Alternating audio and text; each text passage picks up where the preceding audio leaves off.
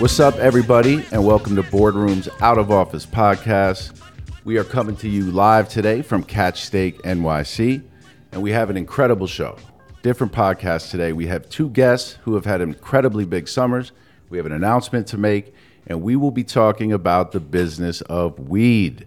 So first, let me bring to you the guest to my right, my friend, my business partner, and three-time gold medalist, Mr. Kevin Durant.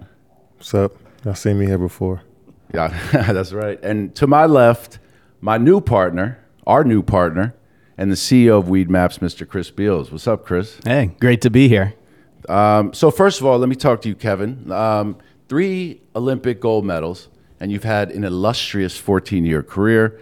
But where does this stand from just a moment in your life, and the emotion around it had to be incredible? Yeah, it was a great experience. You know how I feel about playing for my country and being able to be around such great players on a day-to-day basis. That was the most important thing for me, is learning from best coaches and best players in the league, and gaining chemistry and building bonds with those guys was the most important thing for me, and we happened to win the gold on top of it. So, yeah, I had a great summer thus far. Yeah, I think all of us as like fans, at least someone who's watched the Olympics through the years, even as a fan, separating myself from the team and you, it was a real moment. I think it really struck a chord again, and people needed that. So congratulations to you again. And congratulations to the guest to my left, Mr. Chris Beals. First of all, obviously, congratulations to all of us on our upcoming announcement, I'll say, in a few minutes. But first to you on your company going public this summer and just all the success you guys have had at Weedmaps. Yeah, I mean, it was it's been a crazy summer. A lot of people said that we as a company couldn't go public because we do technology for the weed industry, for cannabis, and yeah, just having it all come together, the team, everyone there. I mean, it's been years in the making, and I think it represented, a big leap forward for the industry, like kind of coming onto the big stage. So it's been amazing. Yeah, similar to what I asked Kevin, like in terms of your career and for your company going public, is there's this kind of moment where you're excited, obviously, of getting there, but then you realize this new added pressure and kind of responsibility you have to a whole different slew of people. It must be a kind of really like just wild time for you. Yeah, I mean, it's sort of like you go public, it happens, and then you realize, okay, well, this is a new chapter. You just got to now you have to deliver. You have quarterly results you have to deliver. You have I feel responsible for all of the employees, and as we grow, and yeah, it's sort of, you breathe for 1 second, and then it's like on to the next thing. I mean, on some level, it's like, you end one season, and like, you've got another season and the one that happens after. Yeah. And well, by the way, right afterwards, another congratulations to you signing your extension to stay in Brooklyn, which obviously we're all very excited about. But you go right into the next stage of your career, the business with the NBA. So, and then, 6 weeks, you're back at camp. But mazel tov, brother. Yeah, thank you, brother. Appreciate that. So let me get to the announcement, guys, that we're here today to make. And congratulations to all of us. 35 Ventures, Boardroom, Kevin Durant, myself, and our entire organization partnering with Weedmaps to do, amongst many things, normalize the conversation around cannabis, storytell, and with Boardroom. So we'll be telling incredible stories about athletes, the benefits of cannabis, and the relationship with cannabis and sports and wellness. So first of all, this deal has been about 6 months in the making. And, when we first heard about it, I think for Kevin and I, there was this moment where we had to speak and make a decision, because this is a unique deal in that Kevin, being the owner of Boardroom and 35 Ventures, is standing in front of this conversation. So we instantly were excited about it, but we had to check in with one another and make that decision. From your standpoint, partnering with Kevin and I, what are you actively really thinking we can do, and what are you hoping to get out of this partnership? Yeah, I mean, it to me, it's sort of an insane combination, because I think just the dominance that you have from the sporting side, but then the fact with what you've built with 35 Ventures, what you're doing on the just, I think, elevated discussion around business, its intersection with sports, its intersection with culture, with music, that sort of thing. I see a lot of parallels to cannabis and where it is. And we're at this, I'll be honest, just insane inflection point where the cannabis industry can go on a path where it's creating opportunity for a lot of people. It's giving back to the communities that, frankly, got screwed over as a result of the war on drugs. And so, you know, being able to partner and tell stories, there's so many kind of OGs and folks who have come through and clawed their way to get to this point where we are now. And I mean, I couldn't think of a better partnership to kind of help shed light on that. Yeah. And Kevin, who are you thinking?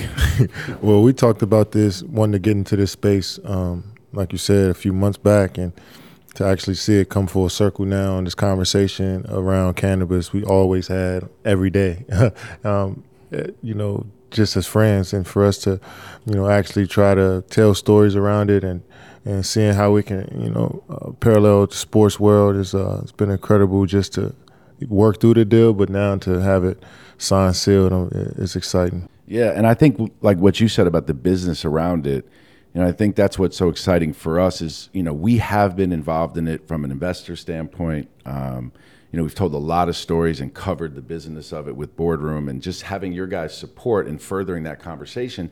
I do think that telling the business of it and telling the effects that it's having on people that haven't had opportunities, that have been marginalized, is important in helping kind of normalize this conversation and destigmatize it a bit. But the stigma is still there. I mean, where would you say, you know, first, Chris, let me ask you, where would you say, you know, in society overall, from your guys' vantage point, as well as maybe government-wise, the stigma of weed is today? Because it feels like there's two stigmas, right? And in society, I feel like the Band-Aid's been ripped off. Yeah. Yeah, I mean, I think, well, first of all, I think the thing that's interesting is, look, we've all been brainwashed and indoctrinated. I grew up in Pennsylvania. I went through the DARE education. I got the shirts. You know, the health teachers are talking to you like, you know, this is your brain on drugs, all this other stuff. And everything we think about cannabis, you know, that it's no good, that it's bad for you, it doesn't have medicinal benefit. You know, I mean, the U.S. has spent over $50 billion on the war on drugs, and just say no to drill it into our heads. And I think for the first time, people are waking up and looking around and saying, wait a second, like, maybe this isn't the way it is. And so, you know, I think society is getting there. People are waking up and realizing, like, you walk down the streets in New York City here, and like, you know, if you're smoking a joint, like, nobody cares. Nobody's looking at you weird. Whereas it wasn't that way, like, even 5 years ago, you know, here in New York. And yeah, but on the government side, it's slow. You know, I personally think we're 10 years away from federal legalization. 10 years away? Maybe 5. All right, 5.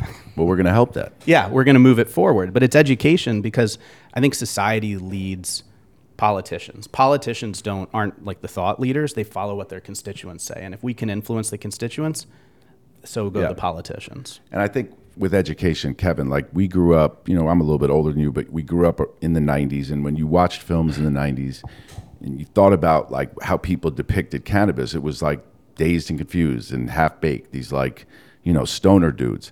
And I think now, like you said, we've talked about it. I don't think people feel that way anymore. I think that, you know, we know people that are incredibly highly functional that, you know, use it every day. And the stigma from your perspective, I would imagine, is gone amongst your peers and amongst, you know, the NBA. Most definitely. I mean, the stigma in society, I mean, it's like you said, the Band-Aid's been ripped off. In the sports world, it was kind of an undercover thing that players used cannabis and used it throughout, you know, while they're actively playing. And I always thought that was an interesting thing. Even as I started to come into the league, you hear the conversation more and more around the league about it.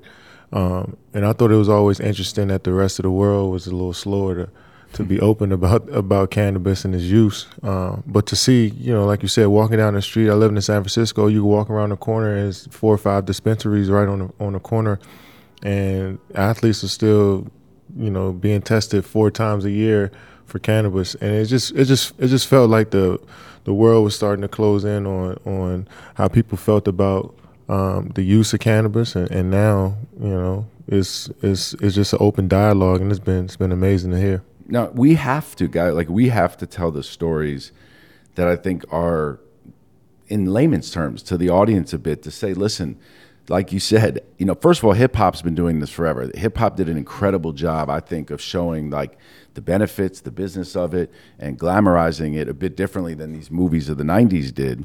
And now sports can do the same thing and should do the same thing. And we will do the same thing via Boardroom and Kevin. But, you know, the truth is like, you have to educate on how the, you know, cannabis in your life is not this, right? And that's the simple term for it. What kind of pushback have you gotten, you know, just thinking about like how the audience and who you can speak to and sponsors? Is there still this kind of hands-off thing from advertisers and, you know, people that still just don't understand that the stigma in society has been ripped off? Yeah, I mean, it's especially when you think about like big platforms. You think about, well, when are we going to see a cannabis ad on the Super Bowl? Or, you know, we ran billboard ads in Canada, and their hotlines got blown up with people being like, how dare you, destroy our children's minds or whatever. We ran a billboard, just had a fact. It was a clinical study. States that legalize cannabis have a 25% reduction in opioid deaths. Just a fact. It's New England Journal of Medicine. And we ran that billboard in Boston and in parts of South Boston where people have just been getting decimated by the opioid crisis. All these people started calling in and complaining and saying, well, you're targeting us because of, because we have opioid issues. And it's like, wait, how has this become a cannabis billboard thing when you've got like the whole opioid crisis going on? And so, yeah, I think, it's weird. It's been tough because I think as much as we're seeing breakthrough in places, it's sort of like always two steps back. I always joke it's like 1 3/4 steps backwards. Like, it's such an incremental change. Well, Al Harrington, shout to Al Harrington, who we've also partnered with and invested in his business, Viola, is a player that has always stood in front of it and talked about it. But I do think that the platform of some of today's stars, because the leagues are turning the other way a bit. The leagues are being way more forward thinking and pioneer in testing. The NFL has always been, I think a bit more open in how they've tested and allow a bit more kind of a turn the other cheek to it. But the truth is athletes could probably stand in front of this and speed the conversation up. And in a lot of ways, then the leagues and other organizations would follow. And I think this deal will do a lot of that. For you in your career, when you started at Weedmaps, how long ago was that, 2015? Yeah, so the company's 13 years old, so 2008, and then I've been there since 2015. And when you got there, what was kind of the state of the company and what was the vision of the company and how has it kind of changed over the last 6 years? So when I joined, I think, the company was only about 65 folks. I came aboard, I was actually at an investment fund that was looking at an investment in the company, and then the co-founders basically said, we like a lot of the ideas you're throwing out, that sort of thing. Why don't you come aboard and help us build it and grow it and shape it? In terms of where the industry was, I mean, California still hadn't legalized recreationally. Most people thought, what Colorado, what California were doing with weed was frankly crazy. And you still had stuff like grows that were state licensed were being raided by the feds. Like I remember just down the road from us, there was like a big raid not that long after I joined. And so, and from there we've just scaled and grown and you've seen legalization grow as well. And what are some of the kind of focus points for Weedmaps now kind of going into this next stage and with this kind of change in the landscape of the business being a public company? Yeah, I mean, so we've always had the largest marketplace for cannabis. And so we have all the businesses on there. We have brands. We have ways for consumers to find, shop for cannabis with these businesses. But then on the flip side, and this is something that I've invested, a lot of my time and energy in over the last 6 years is, a lot of these are small businesses and the regs around this. Like this isn't like, alcohol or something that's low complexity. I mean, I honestly think like cannabis in some places is regulated pretty close to plutonium or something like that. And so we make software to help these businesses. And, I think some of the places making the best weed right now are these mom and pop places, and they don't have a whole team to build a, do compliance and all this. And so if we can build it into the software, if we can help them with keeping their real-time inventory up for consumers, that's a big part of it. And so a lot of what we do is sort of just dealing with the complex reality that this is a heavily regulated space. And then on the flip side, we're of and from the cannabis community. And so helping how people shop for cannabis is not like how people shop for wine or whatever else. It's, what are the cannabinoids? What are the terpenes, CBD, THC, all this stuff. How do we help like actual stoners find weed? And that's sort of where we come in. Mm. Interesting. Simple concept, but I can see why it works. So is that like, from the advancement in technology, the kind of like micro strains, right? Mm-hmm. And how people are consuming it and learning about like the effect that each strain would have on somebody. Is that something from an education standpoint or from an information standpoint overall, an awareness that is helping like casual consumers feel more like open about using, and because a lot of it, I think, with casual consumers is like fear of, you know, that like bad trip or that like paranoia you have, where everyone that has that experience says they had some wild thing happen to them when really they just were very high, right? But I do think that like to really double down on the effect that it has on you, right, from a stress standpoint or from a, you know, mental health standpoint or from a physical standpoint, I think that would be helpful to know, like, hey, this is a strain that can really help you sleep, or this is a strain that helps you with anxiety. I mean, is that something that you see the business and how things are being consumed now going towards? Yeah, I mean, so think about, you know, let's think about this. Like you go to DoorDash or Grubhub or Postmates and you order food and think about how much time you spent.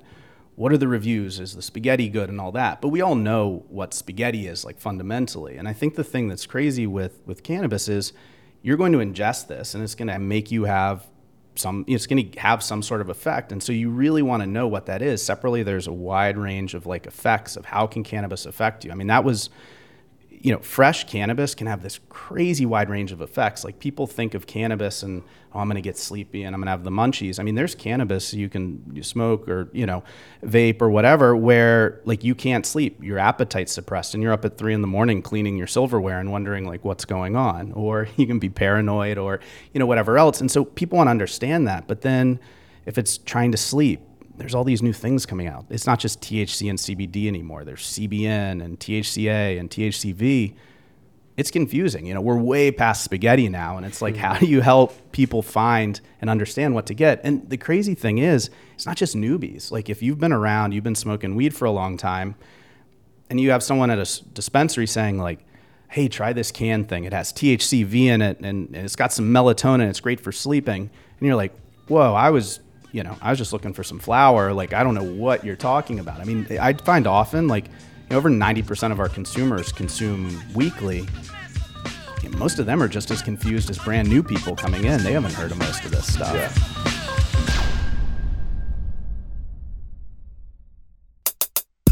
Yeah. For you in, like, again, 14 years in the NBA, I'm sure 14 years ago, like you said, you couldn't really talk about it, even though it existed. And I remember, I think we spoke to somebody, a player who had played like 10 years ago, and we asked them like how many % of the league played back then. It was similar to what you've said about now. But what's been the testing policy throughout your career exactly? Well, we get 3 random tests, I mean, for everything that's on the banned substance list, but marijuana's on that list. But 3 random tests, sometimes 4 in a period of 6 months. So guys smoking weed was just out of the picture. Yeah. But, you know, in the summer times and guys on their own free time outside of the NBA, I'm sure a lot of guys did it. But throughout the season, it was – you always had something over your back watching you, you know, in those 4 tests. So it was tough. 4 tests in an 82-game season is a lot. I mean, it obviously allows nobody who needs it or has used it recreationally for reasons that were beneficial for them the opportunity to do so. And then for the Olympics, obviously we know how public that became with Sha'Carri Richardson. But again, you know, and you've done that every few years with the Nationals and the Olympics, and it's the same thing, I assume, right? Yeah, just random tests. And everybody always asks why is marijuana still on the banned list. But, you know, it's something that we still working through right now. I mean, dialogue is definitely open now in the NBA amongst, you know, players, amongst executives, but for the most part, it's still a stigma around it. Yeah, and I think, you know, obviously the NBA stopped testing during pandemic, and then they stopped testing this season. What other leagues took marijuana up? I think the MLB, league. Do you know where the MLB is on it? I think the MLB took cannabis off. The NFL, for a whole host of reasons, has moved towards that, not the least of which is, you know, brain trauma and opioids and that sort of thing. Weirdly, I think hockey still tests for it. You know, good old hockey holding the line. That's, unfortunately, I don't know how much advocating for hockey you're going to see out there. But it's still around. We can do it. Yeah. We can do it.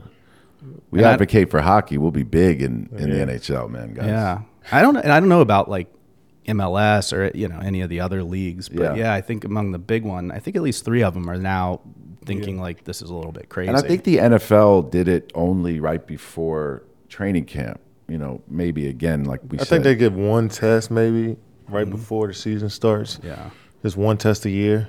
I'm sure that's better than 4 or 5 randoms. I couldn't think of a group of people that would need to use cannabis more than an NFL player. I know. In between the 6 days in between their games. I mean, I dip myself in like a vat of like THC bomb just to deal with like the aches and pains. I can't imagine. Yeah. Well, I think like you talk about like the medical benefits of it, right? And I think there's kind of two conversations. Like, is the medical benefit is something that doctors have for a long time. That's why there was like medical cards have given real diagnosis. And then there's benefits to it, just like all of us recreationally find things that are beneficial, whether someone has a glass of wine, whether someone, you know, for whatever needs to exercise is their stress release. So Chris, from a medical standpoint, what are kind of the known medical benefits of cannabis? I mean, so, you know, I think it's interesting. So sleep, issues with sleep, pain relief, anti-stress, anti-anxiety, you know, people have used it for types of arthritis. There's a whole host of issues. I actually, not to get too nerdy on it, but Harvard has a medical conference every year on cannabis. And, you know, there's studies on cannabis that have shown really great results for cannabis with type 1 diabetes, cannabis with brain trauma. Basically, cannabis plays a big role in upregulating and downregulating our inflammatory system in the body. And so everything that goes along with that. I mean, one thing that's crazy is after cannabis gets legalized in states, you see the prescription rates for like your Ambiens, your opioids, all that, the prescription rates drop like over 10%. And the crazy thing is, which I think the alcohol industry is maybe a little nervous about is, you know, like in Colorado after legalization, hard liquor sales dropped by like 10% too. I mean, so it's both. It's the medicinal side and it's the stress relief side. Yeah. I mean, I think also like, again, from a sports perspective, historically, you know, you've seen more problems ensue for athletes with alcohol becoming involved. And I think that's for everybody. Whereas like you said, there's obvious benefits, especially as they get these strains more detailed to some of the stress and anxiety that athletes go through using this as something that is somewhat of a crutch. And I think we need to tell stories around this and we need to kind of bring to light these situations. So when, you know, the next Olympics come around, people understand that, you know, for a Sha'Carri Richardson, this was a coping relief to allow her to run. No one has ever said, do not use weed to sprint. It's like the opposite of sprinting is smoking weed, right? So, you know, I think it's our job. I mean, how open do you think athletes are to maybe speaking about this now more? I mean, hopefully our deal will bring that to light a bit. Yeah, I think more athletes are open to it. Some still nervous about the stigma around the NBA and around athletes in general from society and how they feel about, you know, the hip-hop culture and how it was glamorized back then. There's just a lot of stuff that's being thrown into the pot that's got a lot of guys, you know, maybe wanting to not, you know, just not speak on it. But the benefits of using cannabis throughout the season or, you know, when you're in the off-season, recovering from games and, you know, getting sleep because it's hard to sleep when you're traveling so much and you're on the road so much and playing full basketball games throughout a 6-month season. So, but you hear about guys just, you know, using it for sleep and using it to kind of wind down out their game, sort of like wine. But it's gonna take a lot for athletes to want to come out and speak about their personal use of cannabis and how they feel about it in general. But I think, like I said, that dialogue is way more open than it used to be, especially when I first got into the league. I think it's important. I mean, I think, you know, I think the truth is you see with Boardroom, we tell all these stories and about what's going on with gambling in the world of sports and the relationships that the big gambling companies are having. You see it with crypto, blockchain, all these emerging businesses. And cannabis is one of those businesses, you know, and that's why we cover it so much. But, you know, it becomes an incredible opportunity for so many people to bring it to light and talk about it. There's a lot of money and a lot of opportunity. Well, one thing, I mean, so like I'd be curious to get your thoughts on this because like I think a lot of people watch like the NBA season and it comes to them through their TV and they're like, oh, well, here's people playing basketball. And like, I mean, you know, the grind between games, the travel, like whatever. I mean, I assume that's like just insanely exhausting, right? Yes. Yeah, it is. You know, obviously you get used to stuff over time. You can figure it out, but it's different than a normal job. You know what I mean, the amount of times we get on a plane and land in the city in the middle in the other night is pretty normal to us at this point. So you need a alternative, you know, outside of, like you said, the Ambiens and the pills to help you go to sleep sometimes. And cannabis has been definitely a good alternative. Yeah, I mean, because that's what I was getting to is, like, because you see players during the season and, like, they're getting the flu and all that. That's sleep deprivation. That's that. And, like, it's not normal for someone to, like, be on a red eye, land somewhere, kind of, like, try and sleep on a bus or something. Like, and you know, look, I'll just speak personally. Like, for me, like, if I, because I've had a crazy travel schedule, I take some, like, low THC edibles, and I'm out, and I get, like, the deepest, best sleep. And I think it's the only thing. I used to, you know, I was traveling back and forth when I first came to the company every other week, and I was getting sick, like, you know, it felt like every other month or something. And, you know, it's just, it's stuff like that where, it, you know, it's like, wow, would you rather be taking, like, Ambien? And that just, that's not normal sleep, you know, and it's stuff like that where it could really help. I mean, is the reason why this isn't spoken about more, or why some of these big business that own the licenses or own the big manufacturing don't talk about that more and don't spend more money advertising that? Because, I mean,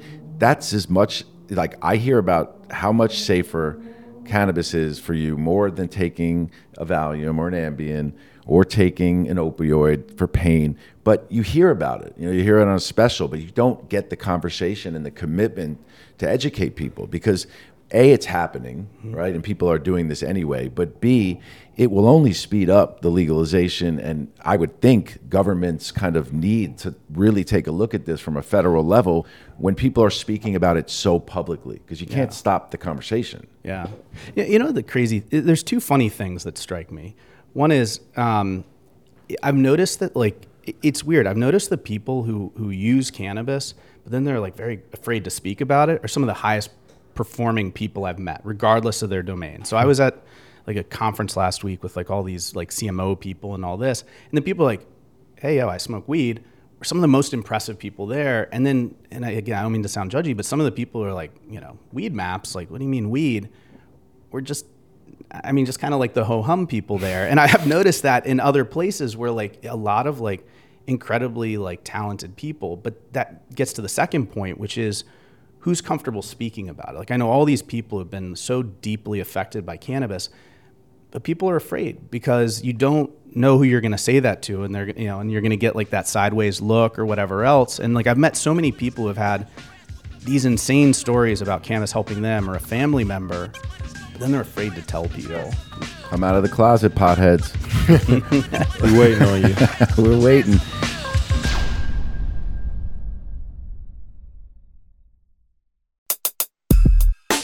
So, speaking of legalization, because there's a lot of, like, complexities to it, as I've learned, because, like, you know, for some background, we invested in different ancillary businesses. We invested early on in our kind of fund in a farm in California.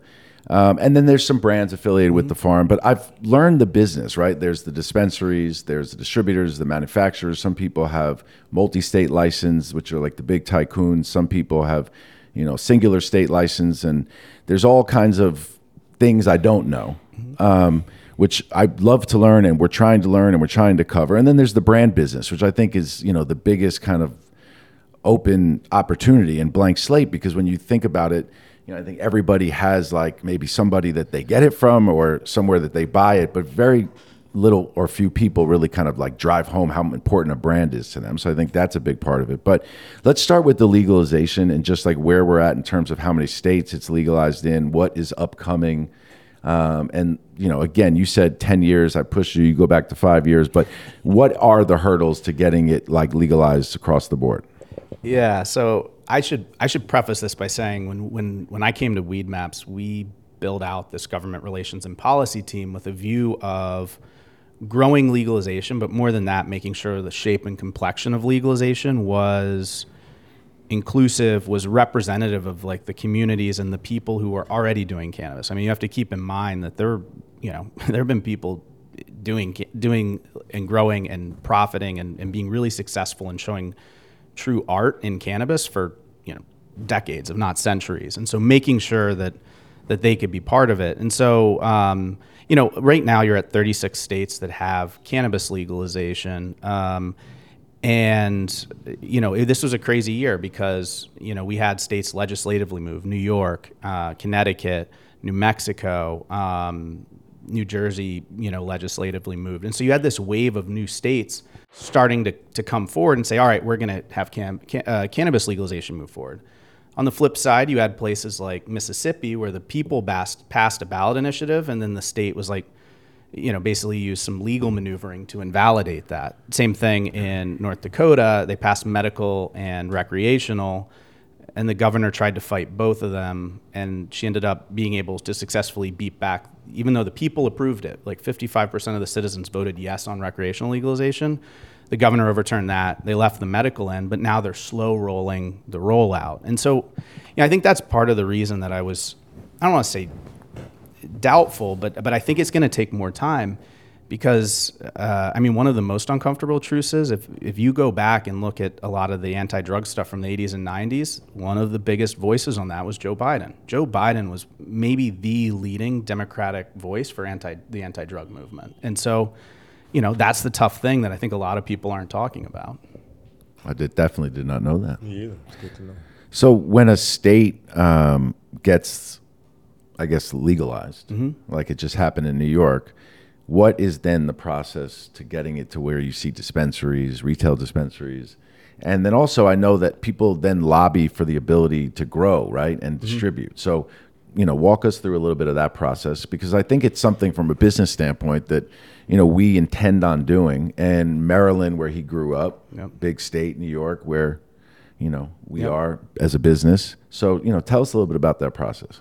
Yeah. So generally, every single state has its own regime, and that's the really complicated thing. And a big part of the reason why we went so deep on our software stack is nothing is the same from place to place. So generally, when a state opens up, they'll create a series of classes of licenses, like retail or dispensaries. Maybe they have a distributor license type. Sometimes they'll have a craft license type where you can have a little craft grow, you can have a little tasting room. That's a newer thing.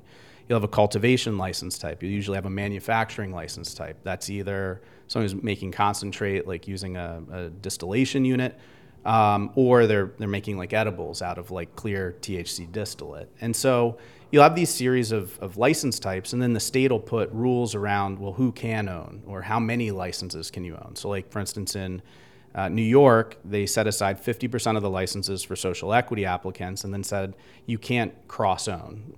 So basically, if you can have up to 3 retail shops, but you can't own any other license type. And so every state has these different rules. Massachusetts had something similar where they put a cap on the number of licenses one person can open. But, you know, the other thing you asked about is, well, what's it look like? So like New York's open now. So what happens? Well, now they have to get like regulators. So they have a law. Now they need regulators to put in the framework for like how you apply, how you, what the rules will be, what the testing limits are. And so that can take a bit. So usually we see about, I'd say, a year to 2 years before from legalization to actual like stores you walk in and there's product. Also, you know, keep in mind, this is a plant. It comes out of the ground. So even once the cultivation space starts, you know, you're looking at 4 months before you're, you know, get frosty nugs that you're trimming and putting out. Frosty nugs. Mm-hmm. Who is there a brand that you know of, either of you, that like? I mean, because there are no brands to me that have really stood out. I mean, I know Kingpin, I know Loud Pack, but like I don't necessarily see that there have become these like brand names. Is that not part of the process yet in terms of like the way things are distributed? Is it too hard for brands because they can't go state to state to state like that to really create one that stands out? Do either of you know of one? I think what Burner's done with Cookies and where Cookies is across different states, I would say that's, I don't know. Yeah. I was going to say Cookies too. Yeah. Like, they've done a good job branding their stuff. Yeah. The last 4 or 5 years, but yeah.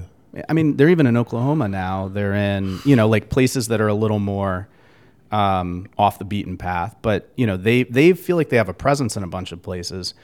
I think what happened earlier on in the early stages, I won't name any names, but there would be like celebrities coming in and they wouldn't, and they just find someone who'd say, hey, put your name on this. It's a licensing deal. And some of the product quality wasn't there, some of the other stuff. And the other thing is, keep in mind that every single state has different regs. Every single state has, you know, its own kind of regulatory thing. Like, if you have something that works, you probably have to switch it up in another state. The testing regs are different, or maybe they don't allow indoor growing, or they only allow mixed light greenhouse, or that sort of thing. So there's a lot of things that make it hard, but it feels like some guys are starting to break through, and or gals, and get interstate brands.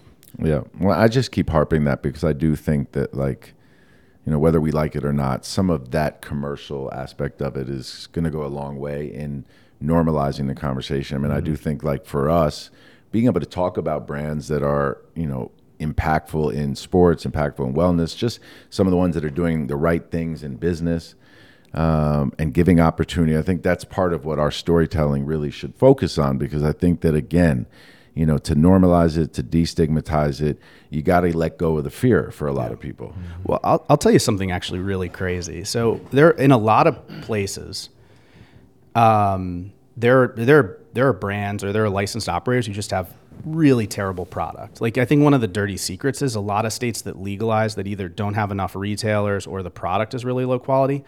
Most cannabis is still bought on the illegal market. Like, you know, I'd estimate in, like, Illinois, probably 80% of cannabis is still on outside of the legal market. But I've seen conversations where you have these big, well-funded commercial folks, and they say, you know what, we got to get good cannabis. And then they'll go talk to one of these legacy, like, craft growers who can just, I mean, truly make, like, a fire product. And they'll talk to them, and then that person will ask for what feels like their due. They'll say, look, I'm going to need $200,000 a year salary. I'm going to need a couple points in the business. And then inevitably you hear these kind of, like, corporate folks kind of go, well, maybe our stuff's not that bad, or whatever. And it's like this unwillingness to, like, pay someone who has been doing this, you know, literally usually for decades. You know, like, that is your core product. Like, does Pepsi go to the guy who makes, like, the Pepsi formulation and be like, you know what, you definitely look like a minimum wage guy? Like, and somehow with cannabis, this is part of the stigma. Just because the guy, you know, is deeply tan from having worked outside on a hill, they're like, well, I don't know if you're, like, a 6-figure and 3 points of equity type of guy. And it's weird stuff like that where you see the stigma perpetuating in the industry that's really kind of frustrating. So before we let you guys go, I want to let the consumer and the audience know exactly what Weedmaps is and really get a real visual on what the experience is. So can you kind of talk through what the destination is, mm-hmm. you know, what they can expect when they go there, both with this relationship and also with Weedmaps itself, and also what the future holds for you guys? Yeah, I mean, so for consumers, I mean, we are the place to go to find where to get and buy cannabis. So if you have the iOS app, they just let us put ordering in there. You can go to the app, you can go to weedmaps.com, and you can find dispensaries. We invest heavily in deals, discounts, making sure you can find the cheapest stuff. We do brand catalogs, so you actually learn about, there's consumer reviews and brand information. How's this going to affect me? What's the smell? What's the taste? Especially if you're going to order online. But then order ahead, delivery in states where delivery is legal. We have a whole learn section where if you're kind of, like, new to this, you can understand, well, what's a tincture, what's a topical, you know, how many milligram, you know, I'm a beginner, should I take 10 milligrams? No, probably not, like 2 or 5, unless you want to have a weird night. So we are the destination for consumers to go, and we have the most comprehensive set of listings for businesses in essentially every state. And also every country where it's legal. So we're in Canada, we're international as well. And then for businesses, you know, we're basically a one-stop shop for them to, if they want to run e-commerce on their website, we integrate with their point of sale system, do ordering, you know, delivery, logistics. A lot of states require you to track your drivers. We provide that software. So a bunch of really technical stuff for the businesses. But for the consumers, if you want to find the best, cheapest weed and know that you're seeing all the shops that have it and what is actually in stock at this time, I mean, we're basically where you go. Amazing. And there'll be a landing page on the site, a sports and wellness landing page yep. that will kind of incorporate a lot of content and storytelling and editorial that Boardroom and Weedmaps will create together. And we'll be doing a lot of that on boardroom.tv, of course. And we're going to create an incredible series, I think, next year, where we're going to really get into it with some athletes and some people that are really important in the business. And, you know, just really excited to have you on, Kevin. Thank you so much. I know end of the season, Tokyo, you fly in for this announcement and this partnership, so I appreciate it. And thank you guys for listening. Another Boardroom Out of Office. Subscribe, download, and stay tuned for a lot from the three of us. Thanks, guys.